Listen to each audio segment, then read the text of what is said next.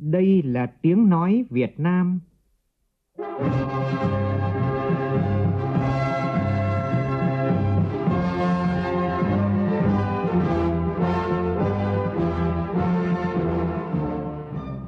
là tiếng nói Việt Nam,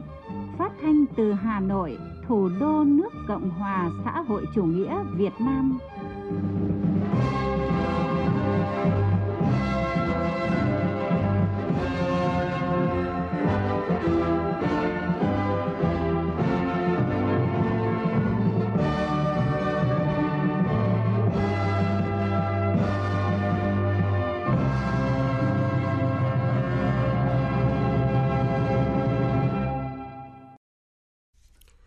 Kính chào quý vị và các bạn.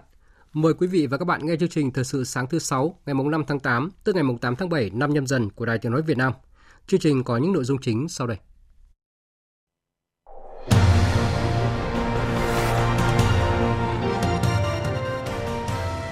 Chính phủ đôn đốc các bộ ngành và địa phương triển khai quyết liệt hiệu quả các chương trình mục tiêu quốc gia giai đoạn 2021-2025 Hai nhóm vấn đề thuộc các bộ Công an, Văn hóa Thể thao và Du lịch quản lý sẽ được chất vấn tại phiên họp thứ 14 của Ủy ban Thường vụ Quốc hội. Liên hoan phát thanh toàn quốc lần thứ 15, sân chơi lớn của những người làm báo phát thanh chính thức khai mạc tại thành phố Hồ Chí Minh. Đảo Ngọc Phú Quốc, tỉnh Kiên Giang được tạp chí du lịch nổi tiếng của Mỹ bình chọn là một trong 25 hòn đảo tốt nhất thế giới. Trong phần tin quốc tế, Trung Quốc hủy cuộc họp cấp cao với Nhật Bản sau tuyên bố về Đài Loan của nhóm các nước công nghiệp hàng đầu thế giới gọi tắt là G7. Ngân hàng Trung ương Anh tăng lãi suất mạnh nhất trong 27 năm nhằm đối phó với lạm phát.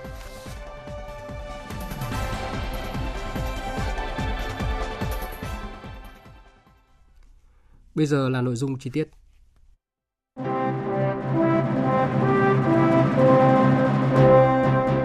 Liên hoan phát thanh toàn quốc lần thứ 15 năm 2022. Linh hoạt chuyển đổi, thích ứng vượt lên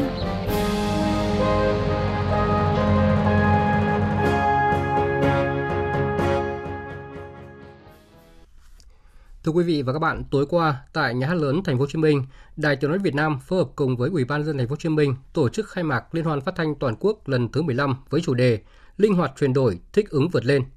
Đến dự có ông Nguyễn Văn Nên, Ủy viên Bộ Chính trị, Bí thư Thành ủy Thành phố Hồ Chí Minh, ông Nguyễn Trọng Nghĩa, Bí thư Trung Đảng, trưởng ban tuyên giáo Trung ương cùng lãnh đạo, nguyên lãnh đạo Đảng, Nhà nước Thành phố Hồ Chí Minh và hơn 800 đại biểu thuộc 86 đơn vị đài phát thanh truyền hình các tỉnh thành phố trong cả nước. Phản ánh của phóng viên Hà Khánh và Tỷ Huỳnh. Phát biểu tại lễ khai mạc, ông Phan Văn Mãi, Chủ tịch Ủy ban nhân dân thành phố Hồ Chí Minh, nồng nhiệt chào mừng gần 1.000 nhà báo phát thanh cả nước đã về dự liên hoan tại thành phố mang tên Bác. Liên hoan lần này không chỉ là hoạt động chuyên môn nghiệp vụ có uy tín cao mà còn là tình cảm của những người làm báo phát thanh với thành phố Hồ Chí Minh, nơi mà hơn một năm trước đã oan mình trước cơn đại dịch Covid-19 chưa từng có trong lịch sử. Các nhà báo cùng với lực lượng tuyến đầu và đồng bào cả nước, bạn bè quốc tế đã hướng về thành phố Hồ Chí Minh đến với tâm dịch thành phố tại thời điểm khốc liệt nhất. Và nhờ sự hiện diện đó, cả nước hiểu hơn, chia sẻ hơn và đồng hành hơn với thành phố. Thành phố được động viên hơn, nỗ lực nhiều hơn để vượt qua giai đoạn khó khăn nhất. Và cũng trong bối cảnh đó, chúng ta đã thấy được tầm quan trọng của phát thanh. Phát thanh đã phát huy rất tốt. Từ hơn 500 tác phẩm dự thi cao nhất từ trước đến nay, ban tổ chức đã chọn ra 203 tác phẩm vào vòng chung khảo ở các thể loại từ phóng sự, phỏng vấn, câu chuyện truyền thanh, phát thanh trực tiếp vân vân. Điểm mới của liên hoan lần này là ban tổ chức cũng tổ chức thi và trao giải dòng vàng, trao giải thể loại kỹ thuật dàn dựng xuất sắc và thể loại ứng dụng nền tảng số vân vân. Phát biểu chỉ đạo, ông Nguyễn Trọng Nghĩa, Bí thư Trung ương Đảng, trưởng ban tuyên giáo Trung ương đề nghị Đài Tiếng nói Việt Nam nói riêng, ngành phát thanh Việt Nam nói chung và những người làm báo phát thanh cả nước cần thấm nhuần lời dạy của Chủ tịch Hồ Chí Minh, tiếp tục quán triệt, nắm vững quan điểm, đường lối, chủ trương, chính sách của Đảng và Nhà nước để tuyên truyền đến với đông đảo các tầng lớp nhân dân kịp thời phản ánh những ý kiến phản biện của các nhà khoa học, chuyên gia, người dân và doanh nghiệp tới Đảng và Nhà nước, trở thành kênh thông tin hữu ích giúp tăng hơn nữa sự lãnh đạo của Đảng, điều hành và quản lý của nhà nước trên mọi mặt đời sống xã hội. Mỗi nhà báo phát thanh cần phát huy hơn nữa tinh thần tự học, tự rèn luyện, nâng cao bản lĩnh chính trị, đạo đức nghề nghiệp, tự trao dồi kiến thức, chuyên môn nghiệp vụ làm báo, tư duy độc lập, tư duy phản biện trước mỗi vấn đề. Mỗi nhà báo cần đi sâu, đi sát thực tế cuộc sống, phản ánh đậm nét hơi thở của cuộc sống, hòa mình với quần chúng, sống trong lòng dân, như vậy mới có thể sáng tác được những tác phẩm có giá trị cao, giàu tính định hướng tư tưởng, tính nhân văn, tính thực tiễn và vì lợi ích của quốc gia, dân tộc. Phát biểu đáp từ, ông Đồ Tiến sĩ, Ủy viên Trung ương Đảng, Tổng giám đốc Đài Tiếng nói Việt Nam VOV, trưởng ban chỉ đạo Liên hoan phát thanh toàn quốc lần thứ 15 khẳng định, những người làm báo phát thanh cả nước sẽ luôn cố gắng phấn đấu, rèn luyện bản lĩnh chính trị, năng lực chuyên môn, góp phần xứng đáng trong công cuộc xây dựng, bảo vệ Tổ quốc, phụng sự nhân dân. Ông Đỗ Tiến sĩ đã đánh hồi trống chính thức khai mạc ngày hội của những người làm báo phát thanh. Liên hoan phát thanh toàn quốc lần thứ 15 do Đài Tiếng nói Việt Nam phối hợp với Ủy ban nhân dân thành phố Hồ Chí Minh, Đài Tiếng nói nhân dân thành phố Hồ Chí Minh VOH tổ chức tại thành phố Hồ Chí Minh từ ngày 4 tháng 8 đến ngày 6 tháng 8 năm 2022.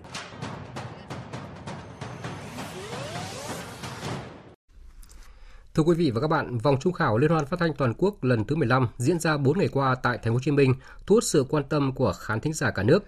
Bên cạnh những chủ đề thời sự nóng bỏng được dư luận quan tâm, thì các vị khách mời của đơn vị dự thi cũng mang tới không khí liên hoan nhiều cảm xúc. Ghi nhận của phóng viên Kim Dung về những vân vật nhân vật đặc biệt này. Mời quý vị và các bạn cùng nghe. Trước khi bắt đầu câu chuyện thì chúng tôi muốn nói với cháu Mũi điều này, mong cháu thông cảm vì kết nối năm tư đang chạm vào miền ký ức buồn, rất buồn của cháu. Dạ không sao ạ, nếu như mà câu chuyện của cháu có thể làm cho một ai đó có thể có được niềm tin, sức mạnh vào trong cuộc sống này thì cháu sẵn sàng. Lời nói cảm xúc rưng rưng của em Hoàng Thị Mũ ngay khi mở đầu chương trình Kết nối 54 chủ đề không gục ngã của Ban dân tộc kênh VOV4 Đài Tiếng nói Việt Nam khiến khán phòng nhà hát Đài Tiếng nói nhân dân thành phố Hồ Chí Minh im lặng như tờ. Cô bé Mũ mất mẹ và em trai trong trận lũ kinh hoàng năm 2010 tại huyện Bảo Lâm, tỉnh Cao Bằng và trở thành người mẹ bất đắc dĩ khi mới 7 tuổi. Dù cuộc đời quá nhiều sóng gió, song bằng nghị lực vượt qua khó khăn và đặc biệt là nhờ sự hỗ trợ động viên giúp đỡ của các cô giáo ở trường tiểu học Nà Ca Mũ đã trở lại trường học và hoàn thành tốt việc học của mình. Còn chủ đề giữa làng ranh sinh tử của đội phát thanh Công an Nhân dân, Cục Truyền thông Công an Nhân dân, Bộ Công an, phát trên kênh VOV1 Đài Tiếng Nói Việt Nam, với những câu chuyện thực tế từ khách mời là Trung tá Nguyễn Chí Thành, để lại cho người nghe một ngọn lửa nghề rực cháy, sự hy sinh cao cả của những chiến sĩ công an vì dân phục vụ. Câu chuyện không gục ngã của Hoàng Thị Mũ với tình người đùm bọc ấm áp của những cô giáo vùng cao. Câu chuyện thực tế của lực lượng phòng cháy chữa cháy đã gây ấn tượng mạnh đến tất cả thính giả khán giả. Không ai nhìn ai, những giọt nước mắt nghẹn ngào xúc động. Anh Nguyễn Huy Hoàng, phóng viên kênh giao thông thành phố Hồ Chí Minh chia sẻ qua cái liên hoan phát thanh những cái câu chuyện như của thiếu tá thành hay của em mũ khiến bản thân tôi và nhiều người có được những trải nghiệm không chỉ về nghề mà còn về ờ, tình người và hy vọng là đây sẽ là những cái năng lượng tích cực lan tỏa nhiều hơn cũng là một cái động lực để các phóng viên chúng tôi có thể ờ, làm tốt hơn công việc của mình để truyền tải những cái câu chuyện hay đến với người nghe không lấy nước mắt của nhiều người, song khán thính giả cũng phải lắng lòng suy ngẫm nghẹn ngào trước những phận người mắc kẹt ngay trong thân xác của họ. Sự vô tình của tạo hóa đẩy họ sống trong nghiệt ngã, ước mơ bị vùi dập. Người chuyển giới khát khao được thấu hiểu hơn, cần được chia sẻ và giúp đỡ hơn bằng những sửa đổi về luật pháp. Đó là thông điệp từ phần thi phát thanh trực tiếp của VOV2 với chủ đề mắc kẹt. Với khách mời là người phụ nữ tên Nhất Linh, 48 tuổi, nhưng lại đang mang hình hài và tên họ của một người đàn ông. Không chỉ riêng tại Liên hoan phát thanh toàn quốc, còn rất nhiều câu chuyện khác vẫn thường xuyên lên sóng Đài Tiếng Nói Việt Nam, các đài phát thanh truyền hình địa phương bằng sự đầu tư công phu, tỉ mỉ. Tâm huyết của những người làm nghề là mong muốn chuyển tải thông điệp cuộc sống để người với người yêu thương thêm nhiều hơn, để những chính sách của đảng và nhà nước đáp ứng tốt hơn nhu cầu nguyện vọng của người dân. Thời sự VOV, nhanh, tin cậy, hấp dẫn. Chương trình tiếp tục với các tin quan trọng khác. Phó Thủ tướng Thường trực Chính phủ Phạm Bình Minh vừa ký công điện số 698 của Thủ tướng Chính phủ về việc tiếp tục triển khai thực hiện quyết liệt hiệu quả các chương trình mục tiêu quốc gia giai đoạn 2021-2025. Công điện nêu rõ các chương trình mục tiêu quốc gia giai đoạn 2021-2025 về xây dựng nông thôn mới, giảm nghèo bền vững, phát triển kinh tế xã hội vùng đồng bào dân tộc thiểu số và miền núi đã được Quốc hội phê duyệt chủ trương đầu tư, Thủ tướng Chính phủ phê duyệt quyết định đầu tư. Đến nay, tiến độ triển khai các chương trình mục tiêu quốc gia vẫn còn chậm, trong khi kế hoạch vốn phải giải ngân rất lớn. Riêng vốn ngân sách trung ương năm 2022 đã hơn 34.000 tỷ đồng. Đến nay vẫn còn hai thông tư, 17 văn bản hướng dẫn của các bộ, cơ quan trung ương chưa được ban hành. Gần 20 địa phương chưa được Hội đồng Nhân dân cấp tỉnh thông qua và việc thực hiện phân bổ vốn ngân sách trung ương. Một số địa phương chưa kiện toàn ban chỉ đạo cấp tỉnh để chỉ đạo thực hiện các chương trình mục tiêu quốc gia trên địa bàn. Để tiếp tục triển khai thực hiện quyết liệt hiệu quả kịp thời, đẩy nhanh tiến độ giải ngân vốn trong thời gian tới, Phó Thủ tướng Phạm Bình Minh yêu cầu các bộ ngành khẩn trương xây dựng, ban hành đầy đủ các thông tư văn bản hướng dẫn, thực hiện các chương trình mục tiêu quốc gia theo thẩm quyền chức năng nhiệm vụ được giao, hoàn thành trước ngày 15 tháng 8 trong quá trình triển khai gặp khó khăn thì đề xuất phương án xử lý, báo cáo chính phủ, Thủ tướng Chính phủ những nội dung vượt thẩm quyền trước ngày 10 tháng 8. Ủy ban Thường vụ Quốc hội vừa thông báo kế hoạch về việc tổ chức hoạt động chất vấn tại phiên họp thứ 14 của Ủy ban Thường vụ Quốc hội sẽ diễn ra vào ngày 10 tháng 8 tới tại nhà Quốc hội. Trên cơ sở tiêu chí, trình tự, thủ tục lựa chọn, Ủy ban Thường vụ Quốc hội quyết định chọn hai vấn đề chất vấn, cụ thể như sau. Nhóm vấn đề thứ nhất thuộc lĩnh vực trách nhiệm của Bộ Công an, nội dung chất vấn về công tác quản lý nhà nước về an ninh mạng, vấn đề an toàn đối với hệ thống an ninh mạng quốc gia trong giai đoạn hiện nay, giải pháp ngăn chặn xử lý nghiêm tội phạm công nghệ cao, đặc biệt là tình trạng đánh bạc, lừa đảo, đưa tin không chính xác, phát tán các video clip phản cảm, độc hại. Việc thực hiện các nghị quyết của Quốc hội, Ủy ban Thường vụ Quốc hội liên quan đến công tác phòng chống tội phạm, nhất là tội phạm về ma túy, tín dụng đen, cho vay nặng lãi, việc triển khai thực hiện cấp thẻ căn cước công dân, việc cấp và sử dụng hộ chiếu phổ thông mẫu mới, xây dựng cơ sở dữ liệu quốc gia về dân cư, bảo đảm kết nối với các cơ sở dữ liệu chuyên ngành, bảo đảm quyền khai thác thông tin của cơ quan tổ chức cá nhân theo quy định của pháp luật và vấn đề bảo mật thông tin cá nhân. Nhóm vấn đề thứ hai thuộc lĩnh vực văn hóa thể thao và du lịch. Nội dung chất vấn về việc thực hiện chính sách pháp luật để du lịch thực sự là ngành kinh tế mũi nhọn – việc triển khai các nhiệm vụ giải pháp kích cầu phục hồi du lịch sau đại dịch COVID-19, việc thực hiện chính sách hỗ trợ doanh nghiệp và người lao động trong ngành du lịch, chính sách khuyến khích xã hội hóa trong phát triển ngành du lịch, công tác quản lý bảo tồn, cải tạo và phát huy giá trị các di tích quốc gia đặc biệt là các di tích lịch sử cách mạng, góp phần giáo dục truyền thống, thúc đẩy phát triển kinh tế xã hội của địa phương. Giải pháp ngăn chặn sự xuống cấp về đạo đức xã hội và văn hóa ứng xử, xây dựng nếp sống văn hóa và bảo tồn phát triển văn hóa xã hội. Phiên chất vấn được kết nối trực tuyến với 62 đoàn đại biểu Quốc hội tại các tỉnh, thành phố trực thuộc Trung ương và được phát thanh truyền hình trực tiếp tại Đài Tiếng Nói Việt Nam, kênh truyền hình Quốc hội Việt Nam, Đài truyền hình Việt Nam để cử tri theo dõi, giám sát. Tại buổi họp báo về công tác phòng chống dịch và tình hình kinh tế xã hội tháng 7 và nhiệm vụ giải pháp tháng 8 của thành phố Hồ Chí Minh, các đơn vị đã đề xuất nhiều giải pháp nhằm giảm ùn tắc tại các trạm thu phí và tình trạng lộn xộn tại khu vực Tân Bay Tân, Tân Sơn Nhất. Phóng viên Vũ Hường thông tin. Ông Bùi Hòa An, Phó Giám đốc Sở Giao thông Vận tải cho biết, thành phố Hồ Chí Minh có 3 cửa ngõ thu phí là An Sương, An Lạc, cầu Phú Mỹ và trạm xa lộ Hà Nội. Lượng xe qua các trạm khoảng 80.000 lượt một ngày. Số xe đã gián thẻ thu phí không dừng tăng lên hàng ngày. Tuy nhiên, một số nút giao thông vẫn có sự ủng tắc nhẹ do chưa gián thẻ đi vào làng đã gián thẻ. Sở Giao thông Vận tải cũng đề xuất các đơn vị phối hợp bố trí đúng lực lượng ở các trạm thu phí, xử phạt các phương tiện cố tình vi phạm. Về tình trạng lộn xộn khu vực đón khách tại sân bay Tân Sơn Nhất, Sở Giao thông Vận tải đã có đề xuất xây thêm sân đổ ra vào để giải quyết tình trạng này. Việc mà xây dựng thêm bến đổ xe chờ cần nghiên cứu không nên bố trí quá gần khu vực sân bay mà phải xa sân bay để kéo giảm cái việc tập trung một lượng phương tiện rất lớn ở gần sân bay đồng thời kết hợp với việc nghiên cứu tổ chức các tuyến xe buýt đưa đón khách đến sân bay sẽ góp phần kéo giảm cái ủng tắc giao thông trong khu vực. Còn ông Nguyễn Thành Nam, trưởng phòng kiểm soát khai thác Tổng công ty Hàng không Việt Nam ACV cho rằng giải pháp cần có một bãi đệm cho các phương tiện đưa đón khách. Bãi đệm sẽ giải quyết được vấn đề các xe bên ngoài di chuyển vào trong cảng đón và trả khách tổng ty cảng không Việt Nam thì cũng ờ, đề xuất ủy ban nhân thành phố giao khu đất này cho cảng không Tân Sơn Nhất thuê để làm cái bảo đệm bãi đậu xe thì cơ bản sẽ giải quyết phần nào cái việc mà ủng tắc Việt Nam hiện là nước xuất khẩu gạo đứng thứ ba thế giới, nhưng gạo Việt lại khó có mặt tại các thị trường lớn như Liên minh châu Âu.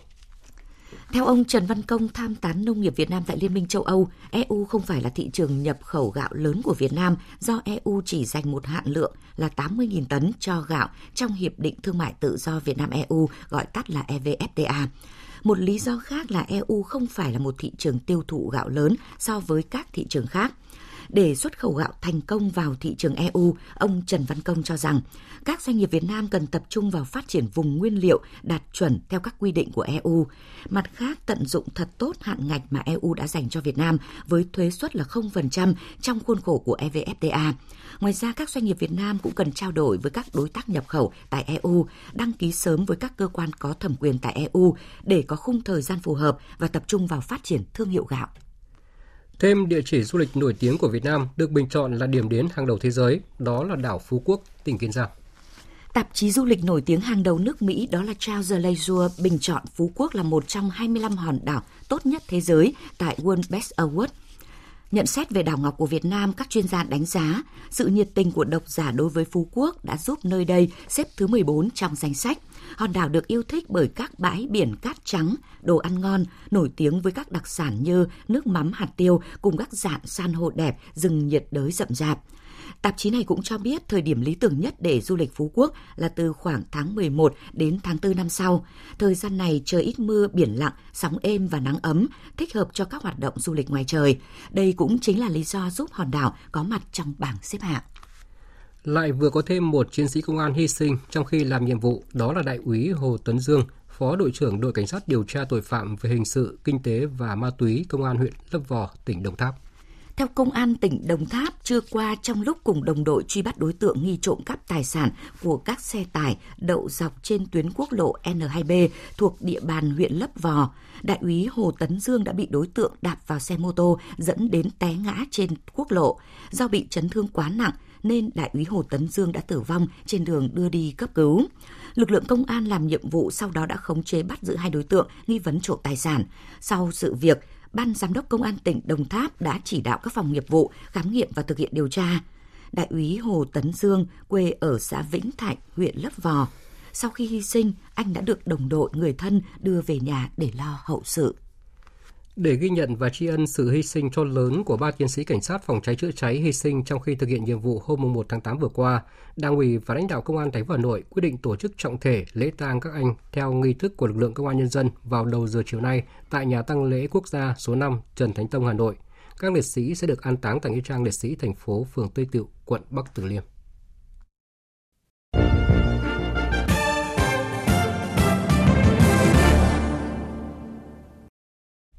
Mời quý vị và các bạn nghe tiếp chương trình Thời sự sáng của Đài Tiếng nói Việt Nam.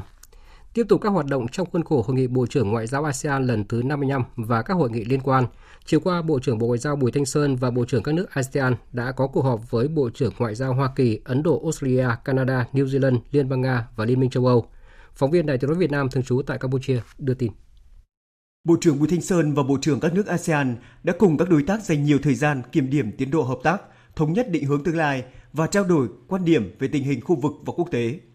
ASEAN đề nghị đối tác phát huy cao độ lợi thế do các mối quan hệ đối tác chiến lược, chiến lược toàn diện mang lại, hợp tác với ASEAN xây dựng cộng đồng, cùng phấn đấu vì hòa bình, ổn định và phồn vinh chung. Các nước đề xuất nhiều biện pháp hợp tác sâu rộng và đa dạng nhằm hỗ trợ ASEAN xây dựng cộng đồng, đẩy mạnh phục hồi hướng tới phát triển bền vững. Chia sẻ về các vấn đề khu vực và quốc tế, các nước bày tỏ lo ngại về tình hình ngày càng phức tạp, Bộ trưởng Bùi Thanh Sơn và ASEAN một lần nữa khẳng định lập trường nhất quán về các vấn đề Biển Đông, Myanmar, Ukraine, bán đảo Triều Tiên, căng thẳng giữa các nước lớn. ASEAN tái khẳng định lập trường, đồng thời kêu gọi các bên đề cao luật pháp quốc tế, hiến trương Liên Hợp Quốc, Công ước Liên Hợp Quốc về luật biển năm 1982 và Hiệp ước thân thiện hợp tác ở Đông Nam Á. ASEAN cũng chia sẻ với các đối tác về những hoạt động của mình thực hiện đồng thuận 5 điểm về Myanmar – tiến độ xây dựng quy tắc ứng xử COC hướng tới xây dựng Biển Đông thành vùng biển hòa bình, ổn định, hợp tác và phát triển.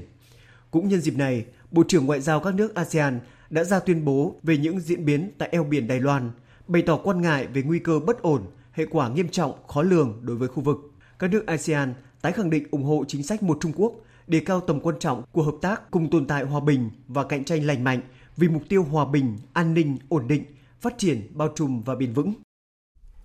Trong cuộc gặp với Bộ trưởng Ngoại giao các nước bên lề các hội nghị, Bộ trưởng Bộ Ngoại giao Bùi Thanh Sơn cũng đã trao đổi phương thức thúc đẩy hợp tác với từng nước. Bộ Ngoại giao Trung Quốc thông báo nước này đã hủy cuộc gặp sắp tới giữa Ngoại trưởng Trung Quốc và Nhật Bản sau tuyên bố về Đài Loan của nhóm các nước công nghiệp hàng đầu thế giới gọi tắt là G7, trong đó có Nhật Bản. Phát biểu tại cuộc họp báo hôm qua, người phát ngôn Hoa Xuân Oánh cho biết Trung Quốc không hài lòng trước tuyên bố chung của nhóm G7 mà Nhật Bản là thành viên về các sự kiện xung quanh chuyến thăm Đài Loan của Chủ tịch Quốc hội Mỹ Nancy Pelosi. Trong tuyên bố đưa ra cách đây hai ngày, Ngoại trưởng của các quốc gia G7 đã lên án Trung Quốc triển khai một loạt cuộc tập trận quân sự tại 6 khu vực biển xung quanh Đài Loan trong thời gian bà Pelosi đến thăm hòn đảo này. Nhóm G7 đã lên tiếng bảo vệ hành động của Chủ tịch Hạ viện Mỹ bằng cách nhấn mạnh rằng việc các nhà lập pháp ở phương Tây đi công tác quốc tế là thông lệ bình thường. Mỹ cũng đã lên án Trung Quốc phóng 11 quả tên lửa đạn đạo xung quanh Đài Loan và nhấn mạnh các hành động khiêu khích của Trung Quốc là động thái leo thang căng thẳng Phóng viên Phạm Huân, thường trú tại Mỹ, đưa tin.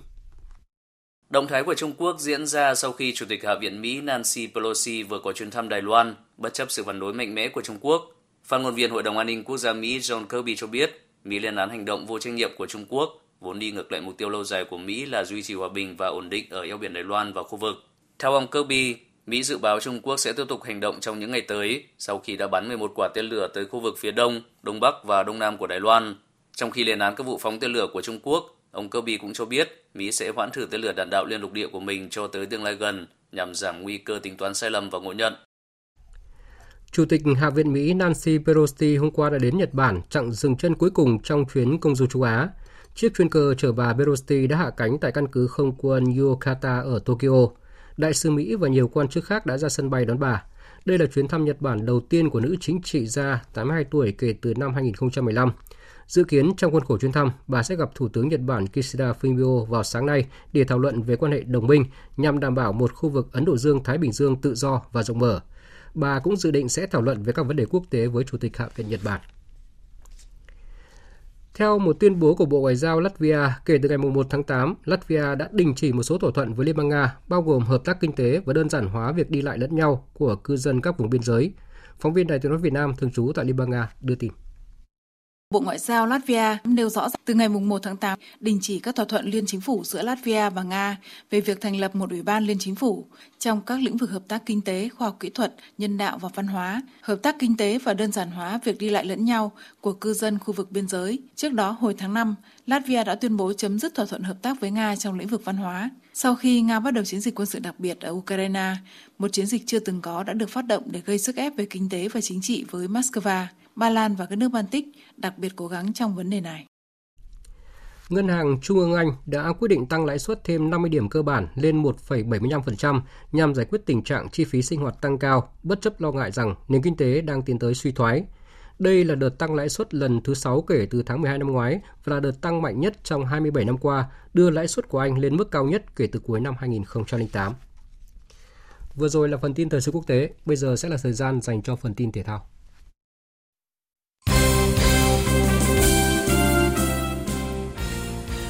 Hôm qua tiếp tục là một ngày thi đấu thành công của các vận động viên bơi lội của đoàn thể thao người khuyết tật Việt Nam tại ASEAN Paragame 11 khi giành tới 12 huy chương vàng. Kết thúc ngày thi đấu hôm qua, đoàn thể thao Việt Nam giành được tổng cộng 47 huy chương vàng, 42 huy chương bạc và 28 huy chương đồng, vượt chỉ tiêu đề ra. Với thành tích này, đoàn Việt Nam tự tin kết thúc đại hội trong top 3. Dẫn đầu trên bảng tổng sắp huy chương hiện vẫn đang là đoàn chủ nhà Irostia với 108 huy chương vàng. Tối qua, đội tuyển nữ U18 Việt Nam đã trận chung kết giải vô địch bóng đá nữ U18 Đông Nam Á gặp đội tuyển U18 Australia. Dù đã đánh bại cả U18 nữ Myanmar và Thái Lan tại ờ, tứ kết và bán kết, nhưng việc phải gặp đối thủ hơn hẳn về mọi mặt đã không thể giúp các cô gái của chúng ta tạo nên bất ngờ và phải chấp nhận để thua với tỷ số 0-2 và giành ngôi Á quân. Ở trận tranh hạng 3 trước đó, U18 nữ Thái Lan đã thắng U18 nữ Myanmar với tỷ số 2-0. Chiều và tối nay, giải vô địch bóng đá quốc gia sẽ sôi động trở lại với 3 trận đấu của vòng 11. Đáng chú ý là cuộc đối đầu giữa câu lạc bộ Sài Gòn và Hoàng Anh Gia Lai. Đội khách Hoàng Anh Gia Lai đang có sự gắn kết trong lối chơi và sẽ hướng đến chiến thắng thứ 5 liên tiếp. Ngược lại, đội chủ nhà câu lạc bộ Sài Gòn mới chỉ tìm được chiến thắng đầu tiên của mùa giải khi có thắng lợi ở vòng đấu vừa qua. Những thay đổi gần đây khi bổ nhiệm ông Lê Hình Đức vào vị trí giám đốc kỹ thuật, người hâm mộ câu lạc bộ Sài Gòn đang chờ đợi vào một diện mạo mới của đội bóng trong thời gian tới. Ở hai trận đấu còn lại, đội chủ nhà Hải Phòng sẽ tiếp đón đội khách SHB Đà Nẵng và câu lạc bộ Viettel tiếp đón đội khách BKMX Bình Dương trên sân vận động Hàng Đẫy, Hà Nội. Dự báo thời tiết Sau đây là dự báo thời tiết chi tiết các khu vực trên cả nước ngày và đêm hôm nay. Khu vực Bắc Bộ có mưa vừa mưa to, có nơi mưa rất to và rải rác có rông, gió nhẹ. nhiệt độ từ 22 đến 33 độ, có nơi trên 32 độ. Khu vực từ Nghệ An đến Thừa Thiên Huế, ngày nắng, có nơi có nắng nóng, chiều tối và đêm có mưa rào và rông rải rác, cục bộ có mưa to, gió Tây Nam cấp 2, cấp 3, nhiệt độ từ 25 đến 34 độ, có nơi trên 35 độ. Khu vực từ Đà Nẵng đến Bình Thuận, ngày nắng, chiều tối và đêm có mưa rào và rông rải rác, cục bộ có mưa to, gió Tây Nam cấp 2, cấp 3, nhiệt độ từ 24 đến 34 độ. Tây Nguyên có mưa rào và rông vài nơi, riêng chiều và tối có mưa rào và rải rác có rông, cục bộ có mưa to, gió Tây Nam cấp 2, cấp 3, nhiệt độ từ 20 đến 30 độ. Nam Bộ có mưa rào và rông vài nơi, riêng chiều và tối có mưa rào và rải rác có rông, cục bộ có mưa to, gió Tây Nam cấp 2, cấp 3, nhiệt độ từ 23 đến 33 độ. Khu vực Hà Nội có lúc có mưa rào và rông, cục bộ có mưa to, gió nhẹ. Dự báo thời tiết biển Vịnh Bắc Bộ có mưa rào và rông rải rác, gió Tây Nam cấp 3, cấp 4. Vùng biển từ Quảng Trị đến Quảng Ngãi có mưa rào và rông vài nơi, gió Nam đến Tây Nam cấp 3, cấp 4. Khu vực Bắc Biển Đông, khu vực giữa Biển Đông và khu vực quần đảo Hoàng Sa thuộc thành phố Đà Nẵng có mưa rào và rông rải rác, gió Tây Nam đến Nam cấp 4. Khu vực Nam Biển Đông, khu vực quần đảo Trường Sa thuộc tỉnh Khánh Hòa, vùng biển từ Bình Định đến Ninh Thuận và vùng biển từ Bình Thuận đến Cà Mau có mưa rào và rông rải rác, gió Tây Nam cấp 4, cấp 5. Vùng biển từ Cà Mau đến Kiên Giang có mưa rào và rông rải rác, gió Tây Nam đến Tây cấp 3, cấp 4. Vịnh Thái Lan có mưa rào và rông rải rác, gió nhẹ. Vừa rồi là những thông tin dự báo thời tiết, bây giờ chúng tôi tóm lược một số tin chính vừa phát.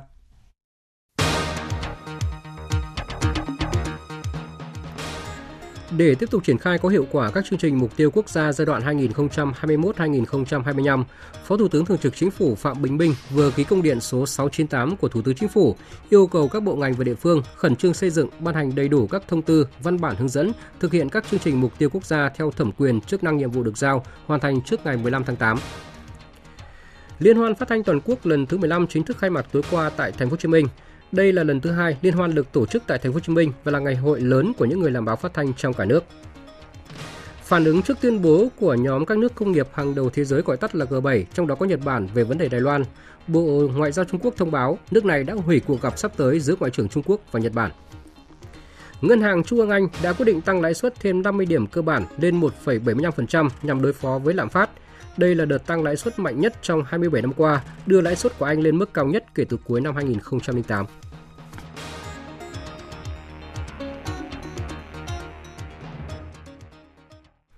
Phần tóm lược những tin chính vừa rồi đã kết thúc chương trình thời sự sáng nay của Đài Tiếng nói Việt Nam. Chương trình do biên tập viên Nguyễn Cường biên soạn và thực hiện với sự tham gia của phát thanh viên Phương Hằng và kỹ thuật viên Thu Huệ. Chịu trách nhiệm nội dung nhà báo Nguyễn Thị Hằng Nga. Cảm ơn quý vị và các bạn đã dành thời gian lắng nghe.